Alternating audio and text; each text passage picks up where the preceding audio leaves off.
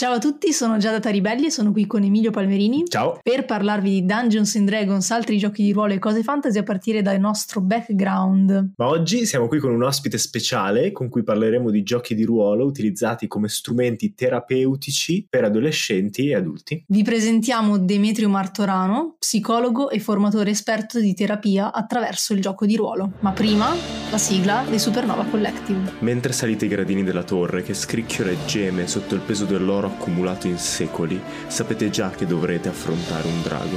Ma questa volta sono due. E hanno un microfono.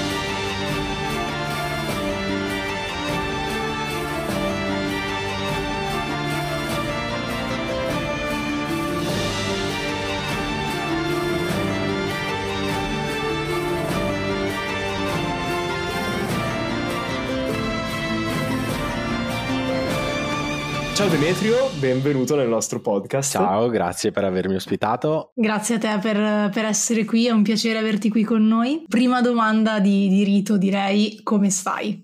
Allora, bene, molto bene, e mi fa molto piacere essere qui e soprattutto poter interagire con voi. che bello! interagire in tempo reale. Esatto. Esatto, esatto. Ci dicevamo poco fa che, che bello poter interagire in live, chiacchierare, sentirsi, perché sì, effettivamente se no magari uno ascolta un sacco di cose da dire ma poi ci, ci perdiamo via, anche perché sei impegnatissimo anche tu e quindi adesso ci racconterai tutti i tuoi progetti pian piano. Assolutamente sì, questo tempo è tutto dedicato a, a racconto. E Demetrio, sei uno psicologo no? che lavora con ragazzi adulti in diversi ambiti e progetti e, e sicuramente noi andremo ad approfondire GDR Lab, visto mm-hmm. che, che, è, come si dice, un brand per il podcast e soprattutto molto interessante. Ma prima di parlare di questo sono curioso di, di, di sapere un po' di background. Sei nato prima come psicologo, come interessi o come giocatore? E in ogni caso, come è nato il tuo rapporto con i giochi di ruolo? Mm-hmm.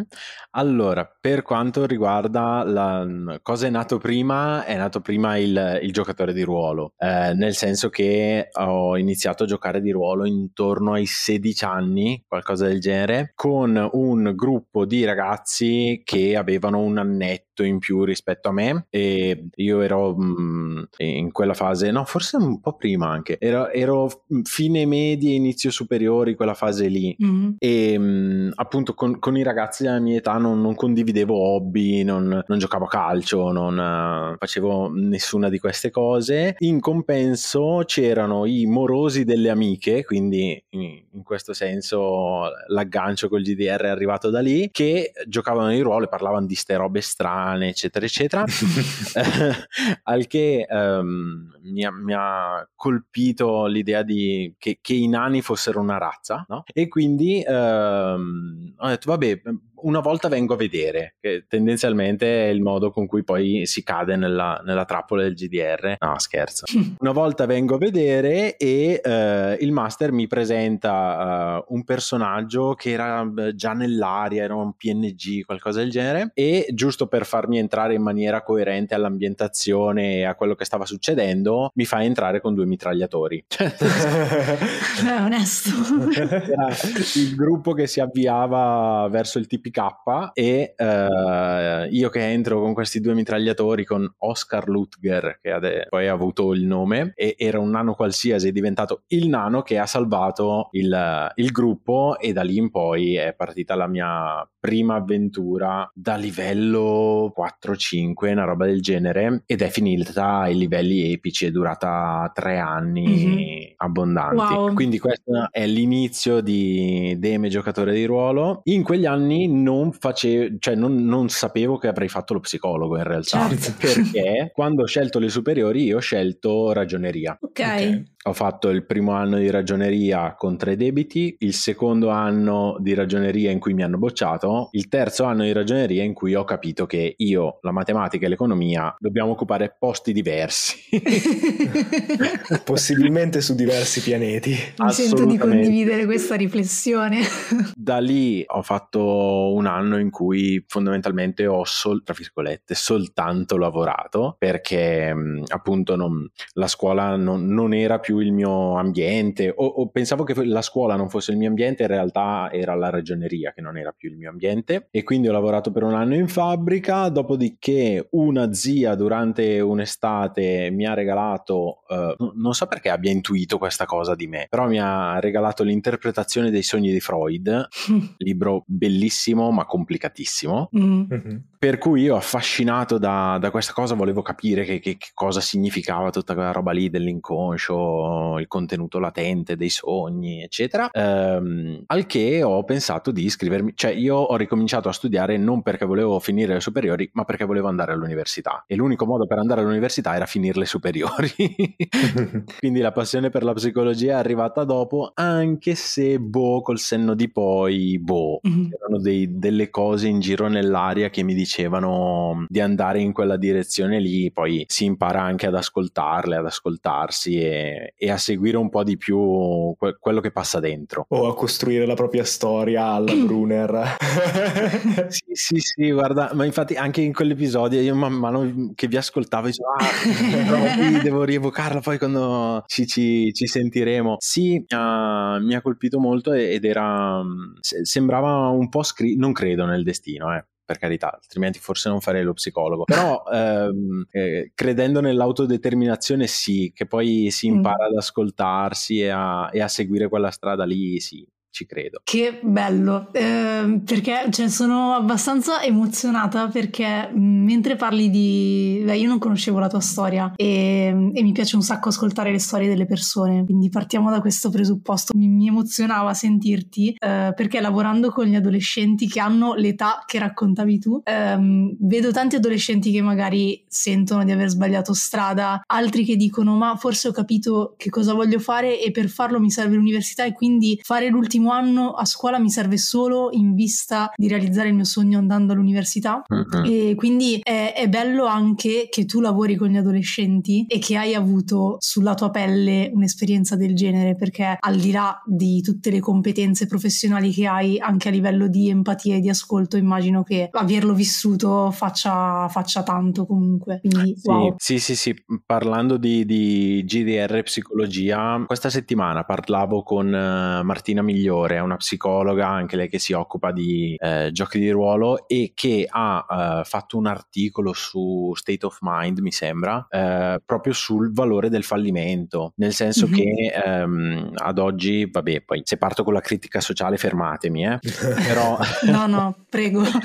il, il fallimento, l'imperfezione, tutti questi pezzi sembrano essere quasi una condanna, no? Per cui un marchio che poi condanna chissà cosa, eh, al giudizio, eccetera. Mentre poi se penso alla mia storia, ma poi a, a tante storie, eh, non, anche ad alcune giocate di GDR, è dal fallimento che poi parte tutta una serie di conseguenze tali per cui mm. eh, ci si ritrova a, a, giocare il proprio ruolo, no? a, a, vestire veramente mm-hmm. i panni di, di, quello che eri forse anche prima, no? Però se eh, non avessi fallito in quella cosa, chi lo sa, chi lo sa. Sì, ma anche a livello proprio di, di storia, una delle cose che portiamo sempre nel, nel, podcast è comunque l'idea che sia più interessante un personaggio con delle fragilità, delle debolezze, dei conflitti. Anche proprio a livello di, di storia di solito poi ti dà quell'arco narrativo più interessante, più intrigante e anche poi vabbè tutto ciò che dicevi prima rispetto all'autodeterminazione, no? Partire da un fallimento e arrivare poi invece ad autodeterminarsi è sicuramente molto più avvincente anche, anche a livello soltanto di insomma di, di lettura o eh, di gioco e di scrittura e così via. Condivido in pieno, condivido in pieno. Visto che stiamo già iniziando ad andare sul vivo del discorso, ehm, mi ha colpito molto nella tua presentazione sul sito STP Psicologia una frase con cui concludi la tua presentazione eh, in cui dici credo che la fantasia sia al contempo l'impronta caratteristica di ogni essere umano e la chiave per accedere a nuovi mondi possibili partendo dalla creatività di ogni singolo individuo terapeutico e eh, mi ha colpito l'idea dei nuovi mondi possibili perché eh, veniva utilizzata come, come, come, dire, come frase proprio da Bertolini che è un pedagogista che ha utilizzato tra l'altro i giochi di ruolo negli anni 90 eh, nella casa di detenzione minorile Beccaria. E li utilizzava non solo i giochi di ruolo ma anche tante altre attività dalle semplici gite per ragazzi che tutti gli altri dicevano oh mio dio ma sono ragazzi cattivi sono carcerati cosa vuoi fare? Li porti in gita fuori dal carcere e l'idea invece era proprio no gli devo far provare altri mondi possibili, altre strade possibili e, e con quest'idea ha portato anche i giochi di ruolo appunto in carcere insieme a Barone che è un altro pedagogista. Um, quindi diciamo che questo collegamento per dire la frase che, che, che metti tu in quella presentazione è molto esplicativa di per sé, ma ti chiedo comunque così ti do modo di esplicitare tutto quello che vuoi, perché utilizzare il gioco di ruolo come strumento terapeutico? Allora, prima di tutto, perché utilizzare il gioco? Nel senso che eh, appunto la,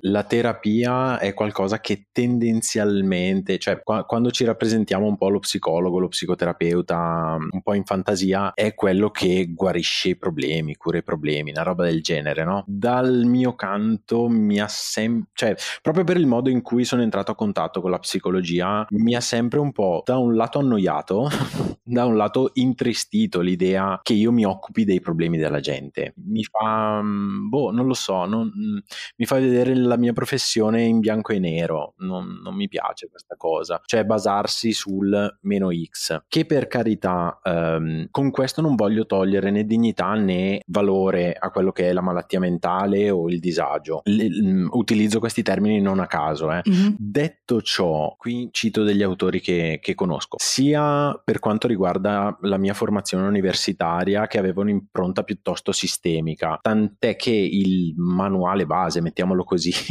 di, del, della, della nostra università qui a Bergamo era Storie permesse e storie proibite, che è un manuale che prende in considerazione ciò che in una famiglia sono i discorsi che possono funzionare e quello che non può funzionare. Mi viene in mente eh, l'artista, tra virgolette, vi, vi, do proprio un esempio così, l'artista che nasce in una famiglia di notai, mm-hmm. no? per cui lì eh, non è proprio una storia permessa mettersi a suonare la chitarra per guadagnarsi da vivere, no? okay. eh, eppure lui lo fa. l'altro autore che vi cito, ormai scomparso, è Alfred Adler, è uno dei discepoli di Freud, se mi sentisse lui chissà cosa direbbe,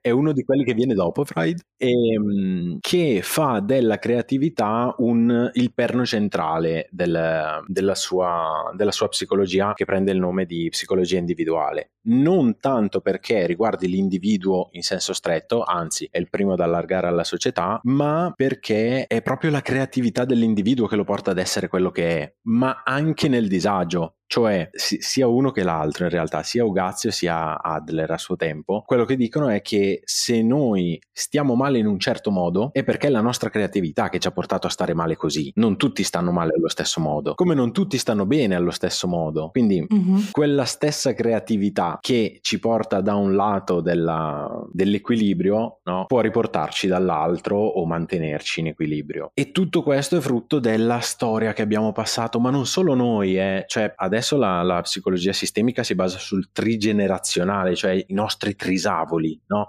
Il mio trisavolo prendeva l'iniziativa di, che ne so, fare il pescatore di mestiere, mm-hmm. ad oggi ha delle ripercussioni sulla mia vita. È, è, mm-hmm. okay. Se ci pensate è qualcosa di, di assurdo, no? ma, ma, anche le, le, scelte che facciamo quotidianamente, cioè, mm-hmm. perché? No? cioè, qualsiasi cosa ha una storia così indietro nel passato e delle ripercussioni così lontane nel futuro. Chissà, chissà com- com'è cambiata la vita dei miei nipoti quando io ho smesso di, di seguire la strada della ragioneria e ho, e ho iniziato un'altra strada, no? Mm. È, è, assurdo, ma è, così. E, e, dà le basi per, per, per il radicarsi poi della loro fantasia, cioè le loro fantasie avranno a che vedere con quello che ho fatto io, ma porto me in prima persona proprio perché non mi piace portare esempi dei pazienti, mi sembra una roba... Mm-hmm, certo, certo. Adesso ne cito un altro, giusto per... Tolkien eh, diceva che è la fantasia a dare vita alla realtà, non il contrario. Mm. È come noi vediamo le cose, che poi quelle cose hanno un senso. Non, le cose non hanno un senso di per sé. Un tavolo è solo un tavolo, una sedia è solo una sedia, no? però il pranzo di Natale è un'altra roba. A questo punto voglio sentire l'opinione del filosofo. Il filosofo dentro. materialista, Ma, riduzionista del gruppo. È, è, fantastica questa chiamata. Siamo una pedagogista, uno psicologo e un filosofo. Sì, sembra, Vorrei... sembra quasi una barzelletta. però io sono passato al lato oscuro delle big corporation, quindi non so se valgo più come filosofo. No, eh, vabbè, non voglio fare una puntata poi sulla percezione, avremo bisogno di un altro tipo di podcast. Ma è interessante perché eh, sicuramente è vero quando ragioniamo a un livello macro, no? costruzione dell'identità, costruzione del mondo in cui viviamo e così via. E, e a me piace tantissimo l'idea della storia familiare nel, per la vita, per la, la, la, la psiche, l'identità, la storia e così via, perché ho sempre trovato super affascinante per le storie vere e proprie e non sono molto bravo a farlo e secondo me è una cosa che devo migliorare nei miei personaggi, ma tento sempre di pensare ok, questo personaggio da bambino con chi viveva e, e ho provato anche a fare con alcuni personaggi del podcast mm. di, di, storie di vapore mm. eh, di dire ok, è un bambino che è cresciuto in una famiglia dove il genitore aveva una vera e propria malattia mentale, mi sono documentato al riguardo, come cambia il suo approcciarsi alla realtà il fatto che per lui è normale in, un, in un'epoca in cui non c'era minimamente idea di cosa fosse, non una di quelle malattie mentali mainstream, no? spesso sociopatico per dire o qualcosa del genere, ma proprio una, una forma di depressione cronica o qualcosa del genere. Dal punto di vista della percezione percezione tecnicamente sembrerebbe che abbiano dimostrato che in realtà esiste un dato sensoriale che poi il nostro cervello interpreta, però vabbè, quello è un altro discorso e mi trattengo.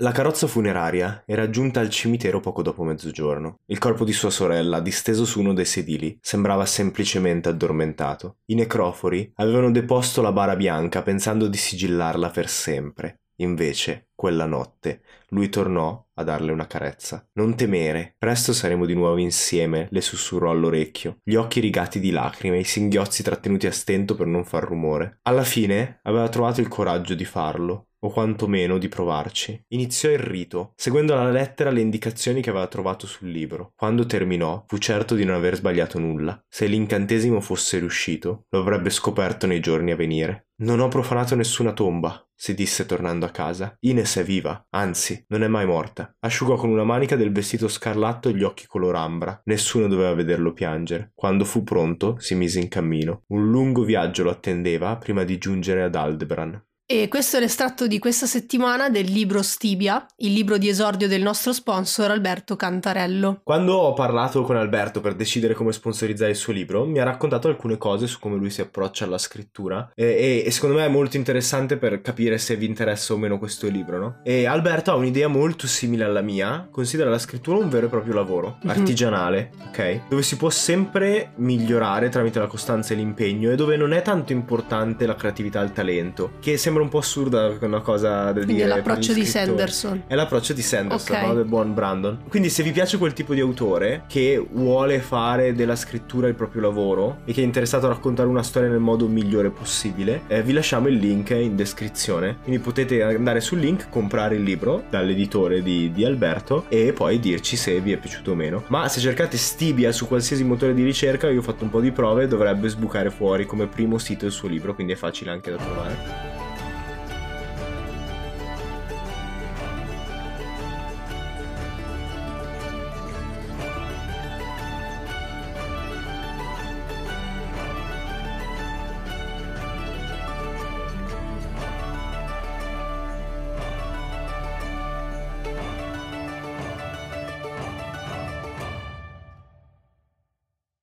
E secondo me possiamo scappare dalla discussione filosofica prima di risvegliare il filosofo che dorme e concentrarci su GDR Lab. E volevo chiederti che cos'è, cioè che, che cos'è il tuo progetto. Allora, che cos'è? Uh, è un laboratorio, nel senso che uh, lo, lo, concepisco uh, sia come laboratorio in atto, sia come laboratorio in potenza, no? nel senso che è, è il modo di procedere che è laboratoriale, ovvero GDR Lab nasce come laboratorio all'interno, come piccolo progetto all'interno di un centro diurno per adolescenti che provenivano da quella strada che è la neuropsichiatria infantile, quindi tutto ciò che è il disagio adolescenziale, mm-hmm. non dico preadolescenziale perché al tempo non lo era, però in quella fascia che va tra i 13, 14, 17 anni e 365, 64 giorni. Parte da lì per l'appunto grazie a Laura, che era la mia tutor, che mi dice: Guarda, ho visto il tuo curriculum quando ti sei presentato qui, e in fondo, in piccolino, c'è scritto appassionato di giochi di ruolo e giochi di carte. E mi dice: Ma mm, tu sapresti, sapresti farci sopra un progetto su sta roba? E la risposta vera, se io fossi stato sincero, era: No, io non sono capace di farci un progetto. In realtà l'idea mi ispirava talmente tanto che ho detto: mm, Posso imparare, cioè ce la posso fare a farci un progetto. E di fatto l'ho scritto e ho provato a metterle in atto. Una delle prime paure che c'era era che essendo dei ragazzi eh, che già di per sé, cioè per, per, il disagio che portavano, piuttosto che per, per, la patologia di cui erano portatori, facevano fatica a volte a distinguere che cos'è la, la realtà e cos'è che mi sto inventando di fantasia. Anzi, diciamo a, appunto parlando di, di, percezione che avevano uno spettro molto allargato di, di quello che è la, la realtà. Quindi ci siamo premuniti di tutta una serie di eh, vincoli, mm-hmm. onde evitare che quello che era all'interno della stanza da gioco uscisse dalla stanza da gioco. Quindi mm-hmm. c'era una sorta di rituale all'entrata, la consegna delle schede, l'iniziare a chiamarsi con il nome del personaggio e un rituale d'uscita con la consegna della scheda, il ringraziamento alla persona e l'uscita da quella stanza lì. Quindi c'era un luogo, c'era tutto molto, molto ben determinato. Ci siamo accorti che la paura era più in noi che nei ragazzi, nel senso che i ragazzi già prima di uscire dalla stanza cominciavano a parlare un po' come si fa tra, tra giocatori di ruolo, il se tu avessi fatto, se io avessi detto e allora sarebbe questo. Quindi uscivano dal personaggio già prima che mm. noi li, li, li, congedassimo, diciamo, da questo personaggio. PS, tutto questo a un anno dall'uscita dall'università, quindi non avevo questa ricerca alle spalle, non avevo mh, tutti degli articoli che poi mi sono impegnato a procurarmi e non solo io, poi, poi faccio un breve inciso sul team. Quindi tutto questo era un sperimentiamo e vediamo cosa viene fuori, proprio a livello base laboratorio. Metto insieme degli elementi e vediamo cosa viene fuori. Da qui è venuto fuori il fatto che i ragazzi si ritrovavano anche durante la settimana, questo centro diurno aveva un laboratorio diverso per ogni giorno della settimana, no? Durante la settimana gli stessi ragazzi che partecipavano quel laboratorio, quando si ritrovavano insieme si mettevano a discutere, a disegnare, a scrivere pezzi della storia del personaggio. Un ragazzo veramente mi ha, mi ha colpito tantissimo. Nel laboratorio di legno ha fatto mm-hmm. un portadadi da regalare al mater al tempo che ero io, con sopra un, un, il disegno di un drago. Wow! Quindi non era tanto il laboratorio, cioè non era tanto il gioco, il gioco era, mm-hmm. era lo strumento, no? Ma è che cosa è venuto fuori dopo, cioè che cosa, tra virgolette, virgolette, ha creato il laboratorio di giochi di ruolo. No? Mm-hmm. Non erano solo i personaggi, era il fatto che di quei personaggi se ne può parlare dopo. E soprattutto un'altra cosa molto importante secondo me che ha fatto quel laboratorio è stato il dare un argomento comune ai ragazzi. Mm. Perché, come dicevamo prima, provenendo da storie diverse, disagi diversi e un livello di sofferenza mh, mm, mica trascurabile, cioè nel senso eh, quando lì si stava male si andava in pronto soccorso, non era il mm. oggi non ho voglia voglia di parlare, c'erano dei momenti in cui si stava male male male e eh, avere un argomento comune in cui partiamo dalla base che nessuno ne sa niente e io e te possiamo cominciare a parlare era già il grosso diciamo del, del lavoro del laboratorio. Mi fa piacere eh, parlarne perché a breve lo riproporremo in quel centro. Dopo tre anni, dopo la pandemia e tutto il resto, torneremo a fare GDR Lab in quel posto. Perché quindi tutto questo, cioè tutta questa parte che raccontato risale all'anno? Risale all'anno 2019. Ok. Okay. A cavallo tra il 2019 e il 2020. Mm-hmm. Poi c'è stata la pandemia, quindi con loro ehm, si è creato un gruppo mm, Telegram che veniva aperto e chiuso negli orari del, in cui prima c'era il laboratorio, no? E in cui insieme abbiamo scritto la storia di alcuni personaggi, in cui ognuno metteva la sua parte. E lì, altra cosa, è nato anche il debriefing, ovvero, ok che giochiamo di ruolo, però dopo ci fermiamo e ci poniamo delle domande su, uno, cosa è successo durante la sessione, perché appunto in alcuni pezzi della sessione veniva fuori l'aggressività, veniva fuori la parte depressiva, venivano fuori un sacco di cose, banalmente il tempo. Mm. Uno dei ragazzi occupava tantissimo tempo nel parlare e quella è stata l'occasione per riflettere sul tempo, cosa significa per noi il tempo, per ognuno di noi. Il debriefing è stato, diciamo, la, l'altra metà di, di GDR Lab in cui il gioco si rivelava effettivamente come strumento. I ragazzi sapevano benissimo come avrebbe funzionato, però nel momento in cui c'era l'emergenza di, degli argomenti, allora lì effettivamente si faceva, si faceva il lab. Questa cosa mi, mi, ha fatto molto piacere il commento di, di questa tutor che evidentemente ci credeva tantissimo perché dopo sei mesi di GDR Lab e contemporaneamente sei mesi di psicoterapia di gruppo, la psicologa mi ha rimandato il fatto che GDR Lab aveva dato molte più informazioni rispetto ai ragazzi, mm. quello che gli girava dentro e soprattutto i ragazzi volevano partecipare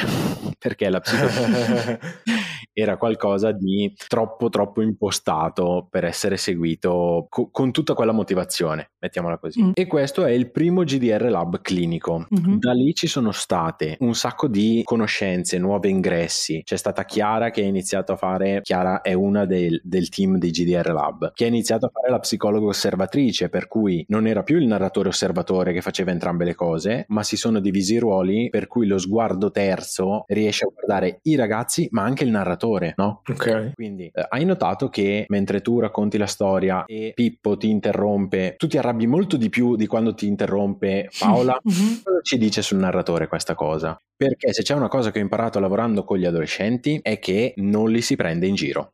Cioè, se tu fai finta di giocare, loro rispondono facendo finta di giocare. O sei coinvolto davvero in quello che stai facendo, oppure stai fingendo. E questa, personalmente, faccio un po' il bacchettone, perdonatemi, è anche una mancanza di rispetto nei loro confronti. Mm-hmm. Io la vedo così. Eh, non esiste che chiediamo a qualcuno di aprirsi senza aprirci. È, certo. è proprio brutto. È giocare qualcuno a carte scoperte e qualcuno no. Non, non mi piace. Oltre a questo, c'è stata l'incontro con Mauro Carminati, un altro psicologo formidabile. Insieme a lui è nato il GDR Lab formativo, ovvero ci concentriamo stavolta, eh, lavoriamo a priori, no? Il primo GDR Lab lavorava a posteriori col debriefing. Nel GDR Lab formativo per la preadolescenza si lavora a priori, ovvero si preparano delle sessioni che abbiano come contenuto per esempio le life skills, uh-huh. la cooperazione, la leadership, l'autoconsapevolezza, eccetera, eccetera. E questa è una sua invenzione, quindi quando la cito eh, lo dico. Eh, si strutturano dei framework uh-huh. che sono una sorta di regia uh-huh. dei passaggi sufficientemente adeguabili a qualsiasi ambientazione, no? okay. Per cui faccio un esempio eh, sulla comunicazione assertiva, Mauro si è inventato questo framework per cui ci sono una serie di oggetti finiti, ci sono sei partecipanti al lab, mettiamo l'esempio, ci sono sette oggetti, ognuno può svolgere tre mansioni diverse, potrebbe essere utile a ognuno dei partecipanti. Ognuno dei partecipanti deve dichiarare a voce alta, alzandosi in piedi, quale oggetto desidera e perché.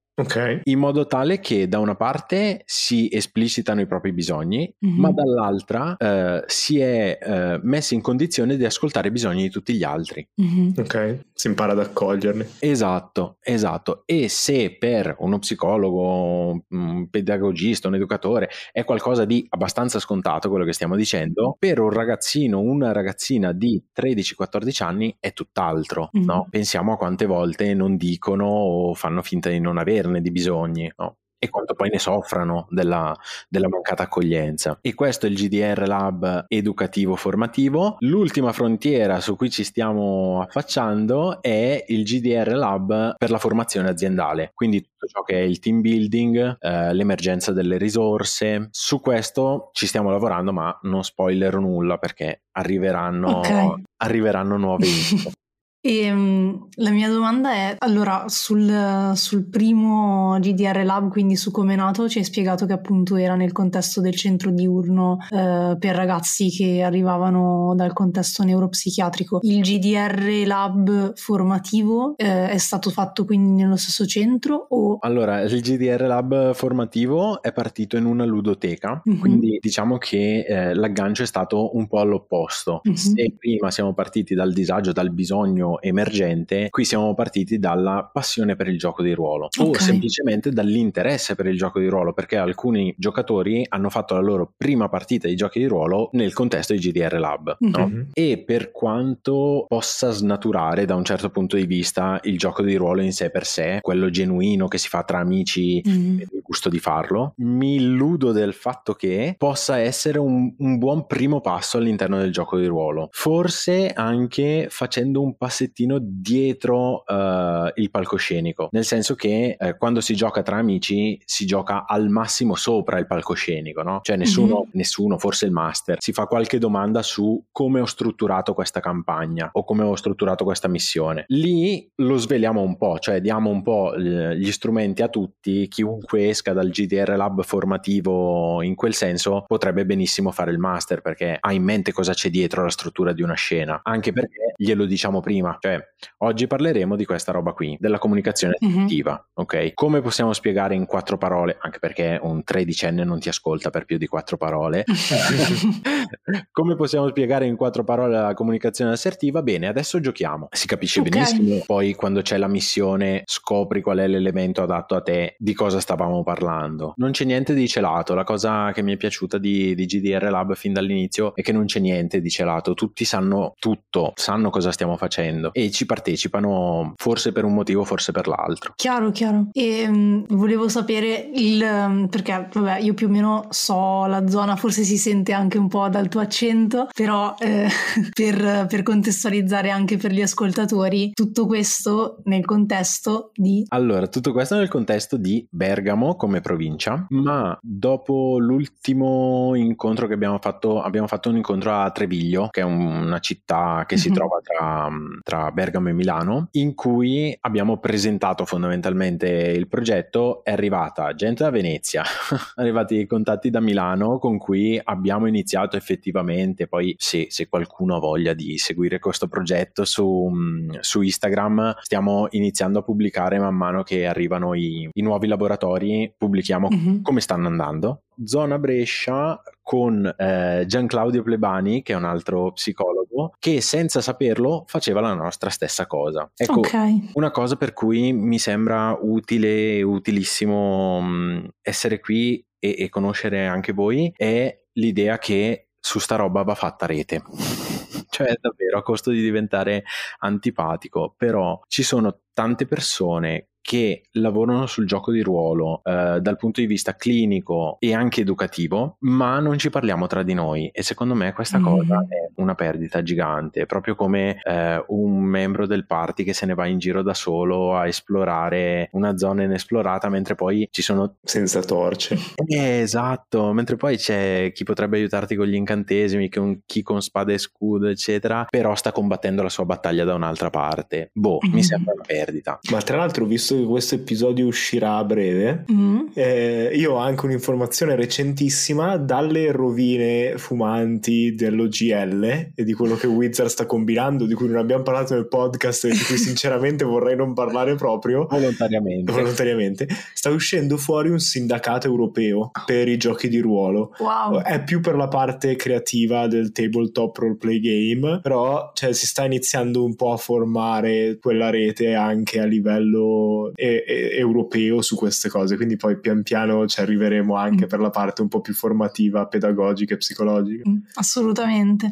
E no, sono d'accordo con te, Demetrio, quando dici che bisogna fare rete. Mi rendo conto che non sia facile eh, e penso che in realtà quello che frena spesso sia un po' quello che forse ci dicevamo prima di, di iniziare la registrazione. Quindi l'idea che a volte dici, cavolo, ho un progetto, questo progetto che magari mi appassiona molto, in cui credo molto, ma magari ci credo solo io e secondo me ci sono tante persone che nel loro piccolo stanno già facendo cose e che quindi credendo che siano cose folli no? o da, da idealisti, da sognatori, eh, continuano a, a, coltivarle nel loro piccolo accontentandosi di quello che stanno effettivamente realizzando eh, senza sapere che ci sono tante altre, tanti altri sognatori in giro per, per l'Italia che si possa in qualche modo appunto fare rete racchiudere tutto sotto, sotto un cappello più grande. Però mh, cioè, approfittiamo di questa puntata se ci fossero persone all'ascolto che, che, come dice Demetrio, stanno già utilizzando il gioco di ruolo anche in ambito clinico, oltre che in ambito formativo ed educativo. Insomma, andate a seguire GDR Lab e contattate Demetrio così possono nascere anche collaborazioni su e giù per l'Italia, perché poi l'Italia è grande e, e Demetrio non può essere ovunque.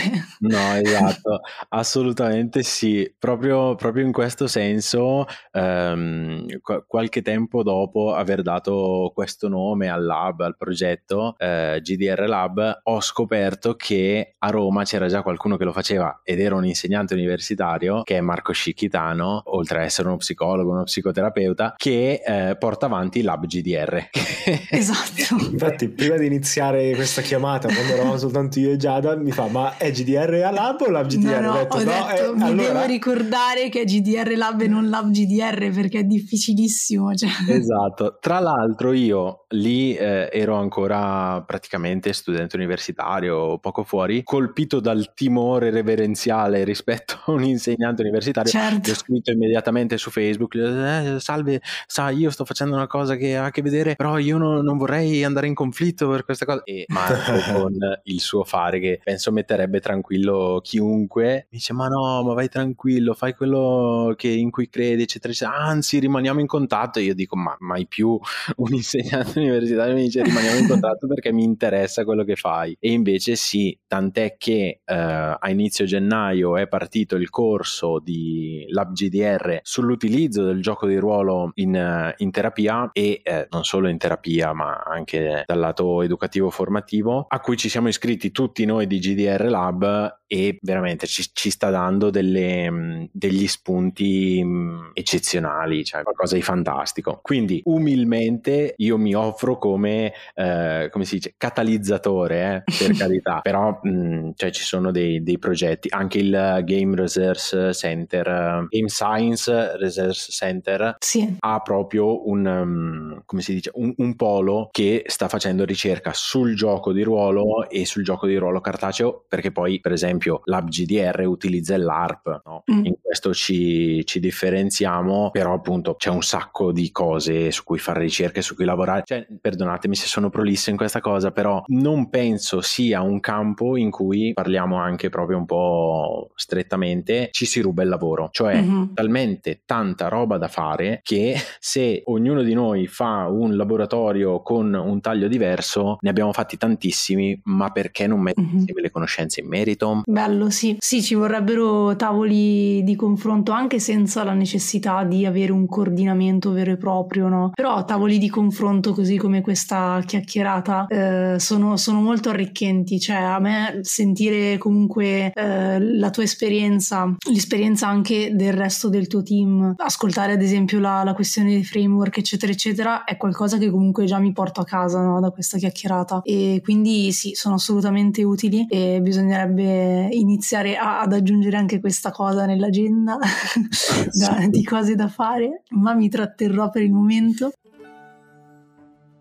Per chi volesse saperne di più rispetto a GDR Lab, rispetto alla formazione e alla possibilità di strutturare dei laboratori clinici formativi o di team building attraverso il nostro metodo può contattarci alla mail gdrlab.bergamo.gmail.com oppure scriverci su Instagram sul quale rispondiamo nel più breve tempo possibile o contattare direttamente me attraverso la pagina dello studio che è stpsicologia.com e metterci d'accordo rispetto a quali sono le modalità in cui si può collaborare perché si può collaborare.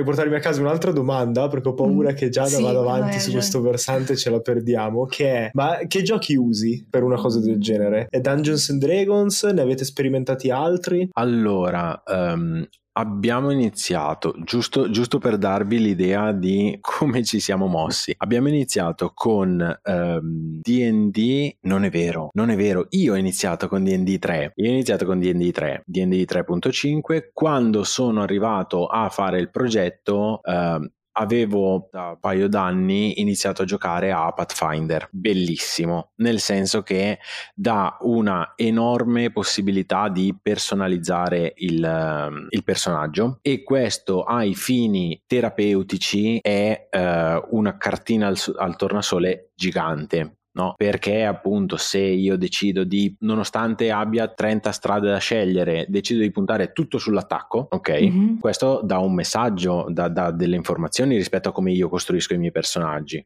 No? Se nonostante ci siano mille opzioni per eh, spaziare e diversificare le proprie abilità, io punto solo sul nascondersi, questo mi dà un'altra informazione. Quindi Pathfinder è stata un'ottima, eh, un ottimo um, entry, diciamo, per i ragazzi. Purtroppo, quando ci si ritrova a uh, lavorare uh, con così tante uh, persone, è importante anche però dimensionare quello che si fa alle possibilità. Quindi al secondo anno in cui Uh, le sessioni di preparazione del personaggio erano lunghissime, abbiamo deciso di tagliare e di utilizzare uh, DD 5, che nel frattempo era uscita per fortuna. La, la 4 non, non l'ho mai vista e mi dicono che sia buono così, quindi io rimango, rimango. Ci sono pochi feroci sostenitori della quarta, ma fortunatamente pochi. Esatto. La quinta ci ha dato un enorme taglio rispetto a dati più o meno per diviso, eccetera. Quindi vantaggi e svantaggi e siamo a posto così. Molto semplice anche da spiegare ai, ai ragazzi. Ed in più ha aggiunto tutto quello che è il background, eh, i difetti, i contatti ha aperto a tutta una parte interpretativa che personalmente ad oggi è, è ciò che mi soddisfa di più rispetto a DD. Mm-hmm. Detto ciò, con perché poi ho, ho, saltato un passaggio in realtà perché eh, c'è stata anche una prova con i giovani adulti di GDR Lab, no? eh, sempre dal punto di vista terapeutico, quindi non insegnavamo niente a nessuno, ma provavamo a far emergere life skills in quei ragazzi, chiamiamoli tutti ragazzi, però avevano senz'altro più di 18 anni, che prima della pandemia in realtà erano caduti, tra virgolette, vittime del ritiro sociale. Okay. Per cui abbiamo provato con un'associazione sempre qui di Bergamo, al tempo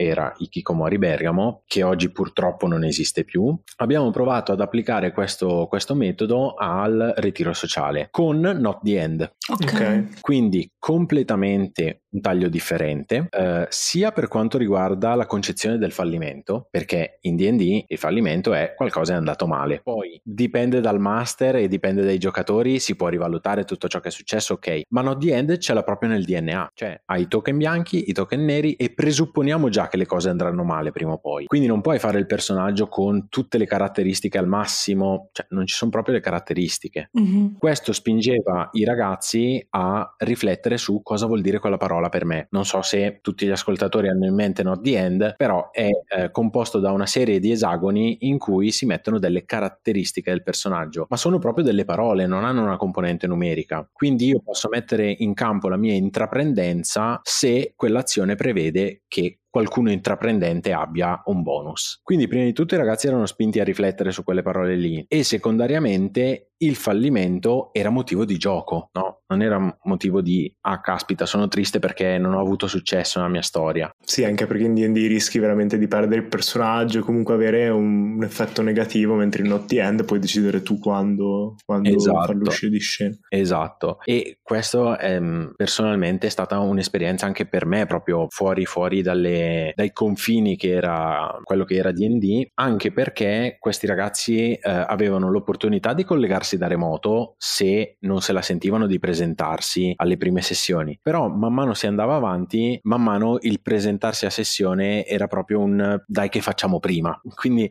n- non, c'era, non c'era la volontà di, ripeto, prendere in giro qualcuno, ma era proprio rispetto alla connessione, tanto ormai ci conosci, con noi sai che puoi parlare, eccetera, vieni qui che facciamo prima. Questa cosa ha portato, ripeto, per la potenza del lab, non perché qualcuno ne sappia più di altri. Ci tengo a sottolineare questa cosa. Per il fatto che lo strumento ha funzionato così bene che eh, siamo partiti con quattro ragazzi di cui solo uno veniva a sessione, ad arrivare ad avere sei partecipanti tutti che venivano a sessione, questo vi dico nel giro di un anno, tutti venivano a sessione e l'ultima sessione a giugno, a fine, a fine anno scolastico, si è svolta durante il Treviglio in gioco. Non so se qualcuno degli ascoltatori, qualcuno di voi sia mai stato al Treviglio in gioco, ma è una manifestazione in cui migliaia di persone vanno in giro a uh-huh. Treviglio e ci sono dei tavoli da gioco in cui ti puoi sedere e parlare con degli estranei. Okay. Partendo dal ritiro sociale, questo è qualcosa che ha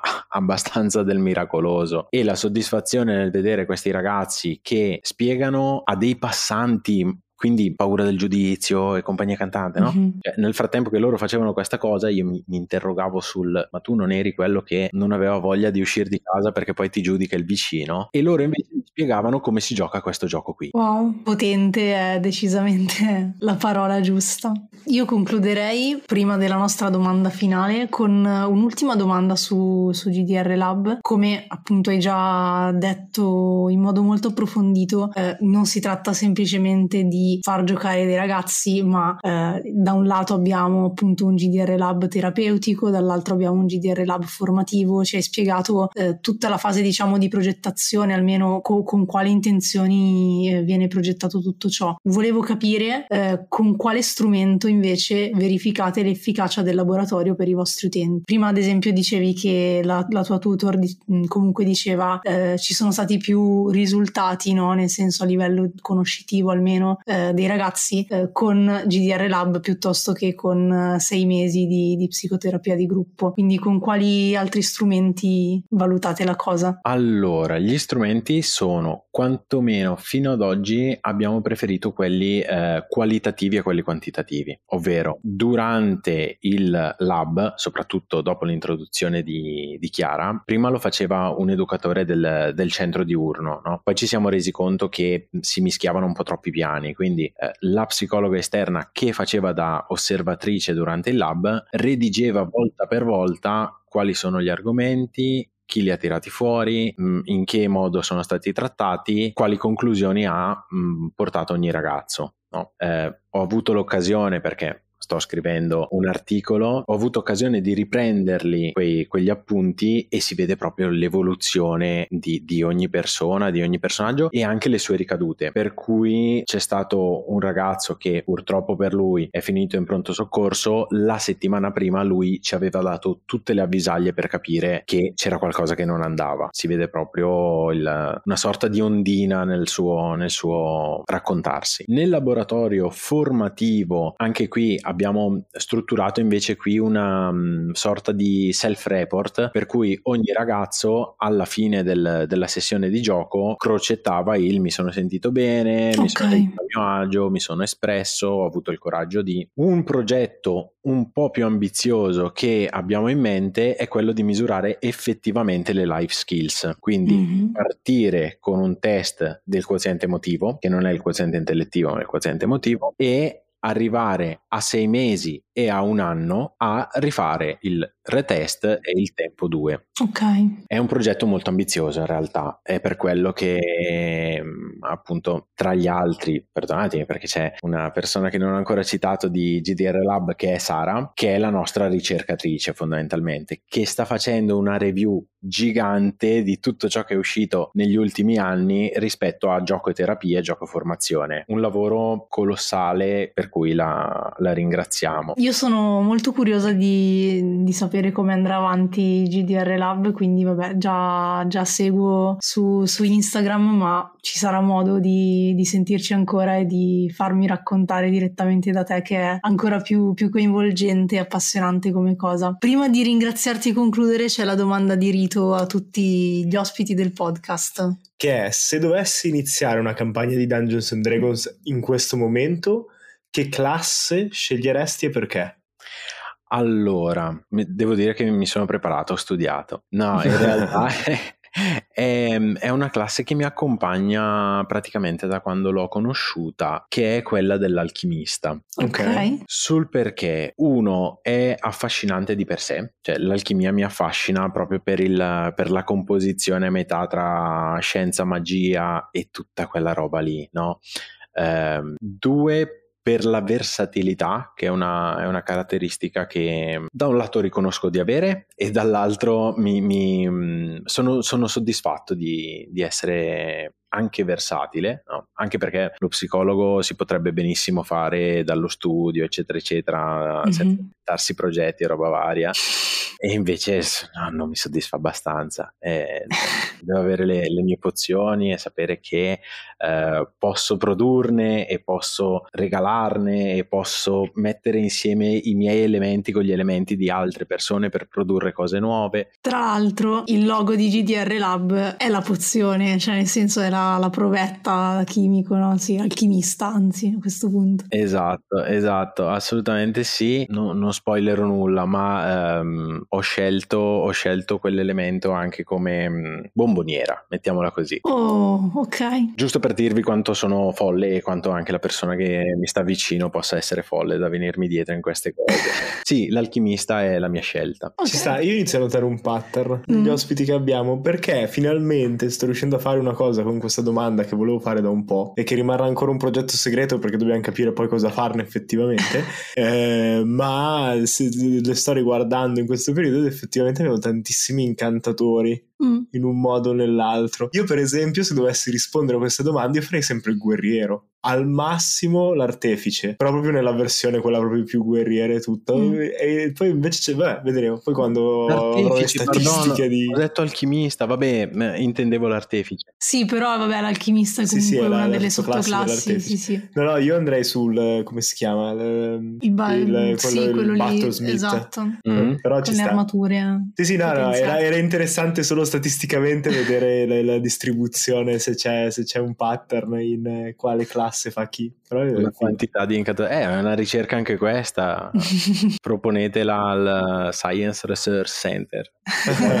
Fuori. No, sì, vedremo se poi il progetto segreto di cui parlava Emilio, che così sembra chissà che cosa, ma vabbè, se, se avremo modo di, di, pubblicarlo, mettiamola così. Stranamente c'entra Asimov. Poi magari ne ho già parlato in qualche episodio e sto facendo tutto questo giro, ma vabbè, vedremo. Vabbè, noi Demetrio ti ringraziamo di essere stato qui con noi, è stato veramente super piacevole, super arricchente, quindi grazie di aver portato le tue competenze, la tua esperienza, la tua passione e tutti i tuoi progetti e i tuoi sogni su questo podcast. Ringrazio voi per avermi ospitato, colgo l'occasione per ricordare eh, a chi vuole informazioni piuttosto che ci sta nel fare team rispetto a questo tipo di progetti, la nostra pagina Instagram che da questo mese praticamente viene seguita da Silvia, finalmente abbiamo qualcuno che segue i nostri social. Um, ci trovate anche su Facebook se qualcuno ha superato i 35 o eventualmente um, potete scriverci a gdrlab.bergamo chiocciolagmail.com. Con il tempo rispondiamo a tutti, lo giuro. Grazie mille ancora. Grazie ancora Demetrio, grazie a tutti gli ascoltatori. Vi ricordiamo che eh, ci troviamo qui su questo canale, quindi due draghi al microfono ogni lunedì, mentre esatto. il giovedì ci trovate su Storie di Vapore, l'altro podcast su cui invece c'è l'Actual Play. Perché è iniziata una nuova campagna, eh sì. quindi sì. Ogni bello. due giovedì su Storie di Vapore. Esatto, e se volete discutere del, di questo episodio e degli altri c'è anche il server Discord che è di, eh, nel, nella descrizione sotto ai link di Demetrio, quindi trovate tutto lì sotto. Ci sentiamo al prossimo lunedì, il lunedì non è mai stato così avventuroso. E non riusciremo mai a farlo bene. Niente, una, una volta e ci siamo riusciti secondo me.